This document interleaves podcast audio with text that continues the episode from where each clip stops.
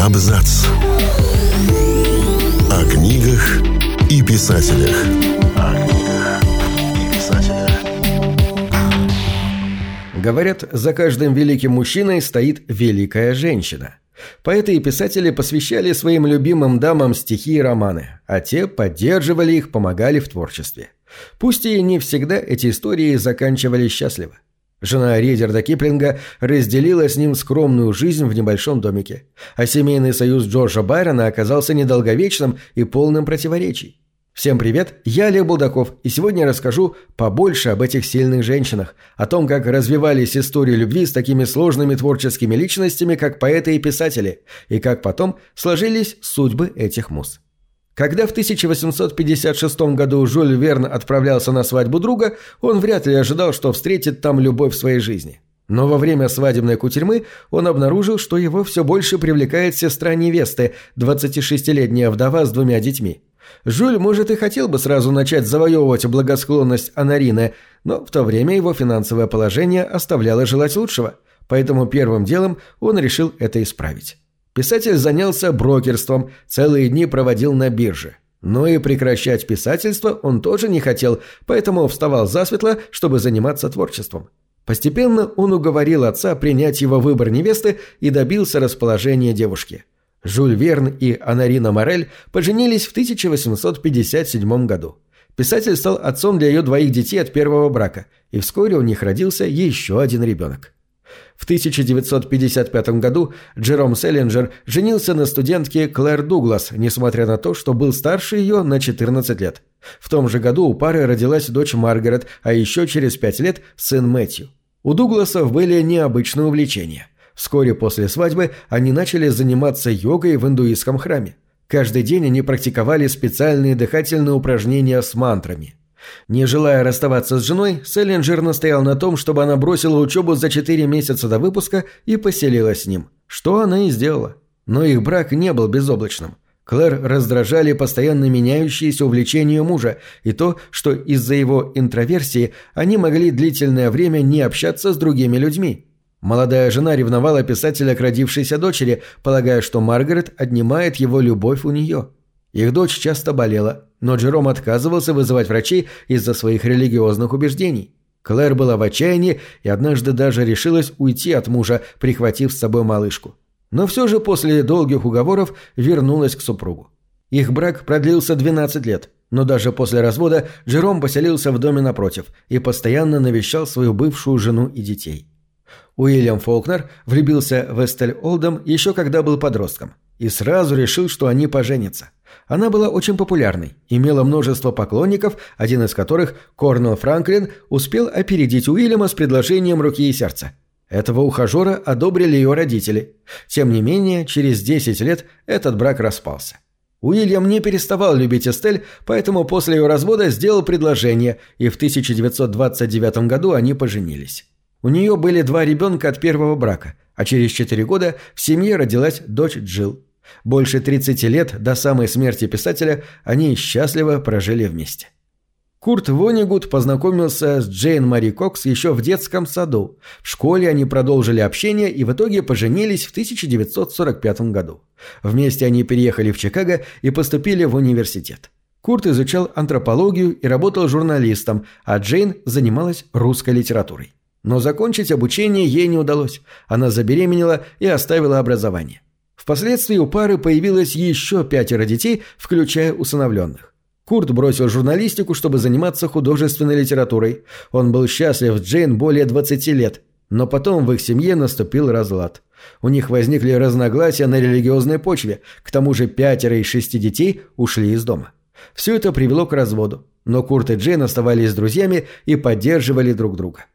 Анна познакомилась с Джорджем Байроном в 1812 году, но отношения у них завязались не сразу. На ее глазах он крутил роман с замужней леди Лэмп. Репутация у поэта была далеко не лучшей, поэтому когда спустя полгода после знакомства он внезапно сделал Анне Милбинг предложение, та ответила отказом. Тем не менее, у них завязалась переписка. Через два года он повторно предложил ей замужество, и в этот раз она согласилась. Влюбленные поженились в начале 1815 года, но брак их в итоге не был ни долгим, ни счастливым. Сложные времена, которые Джордж переживал в то время, находили выход в нападках на жену. Да и верностью поэта не отличался и в результате завел роман с лондонской актрисой. В конце 1815 года у Анны родилась дочь. Спустя месяц она вместе с малышкой поехала в дом родителей, оставив мужа в Лондоне. Предполагалось, что позже Анна воссоединится с ним. В первый месяц разлуки она писала Байрону нежные письма, называя «дорогим утенком». Но вскоре запросила развод, потому что не могла дальше терпеть поведение мужа и полагала, что Байрон не готов меняться. Поначалу он отказывался расторгать брак, но когда убедился в том, что это желание самой Анны, а не ее родителей, согласился. В 1816 году развод был оформлен.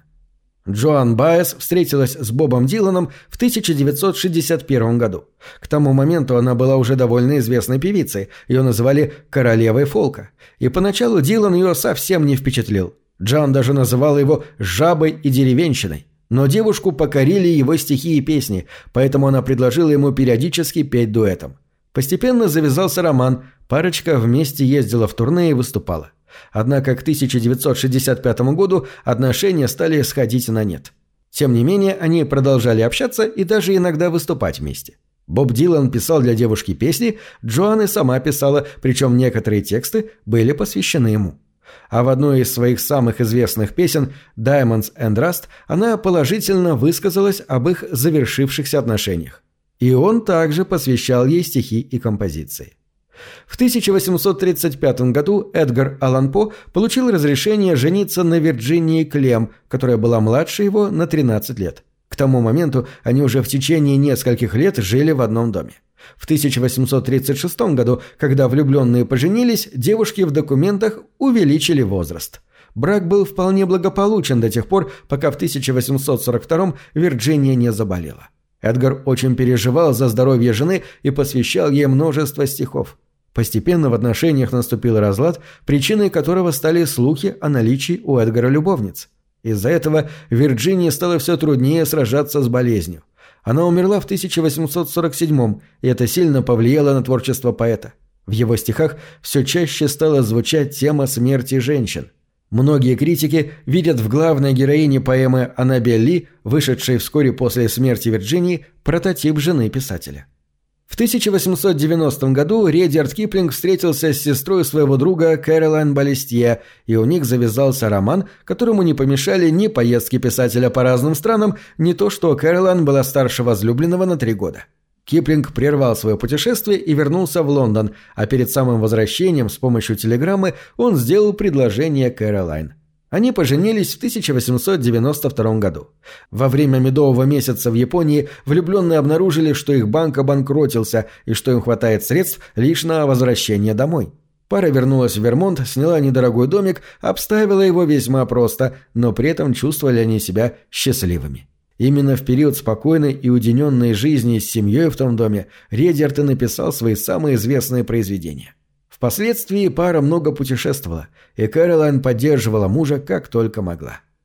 Оксана Афанасьева познакомилась с Владимиром Высоцким, когда ей было 18 лет. Он был старше ее на 22 года, но в общении это совершенно не чувствовалось.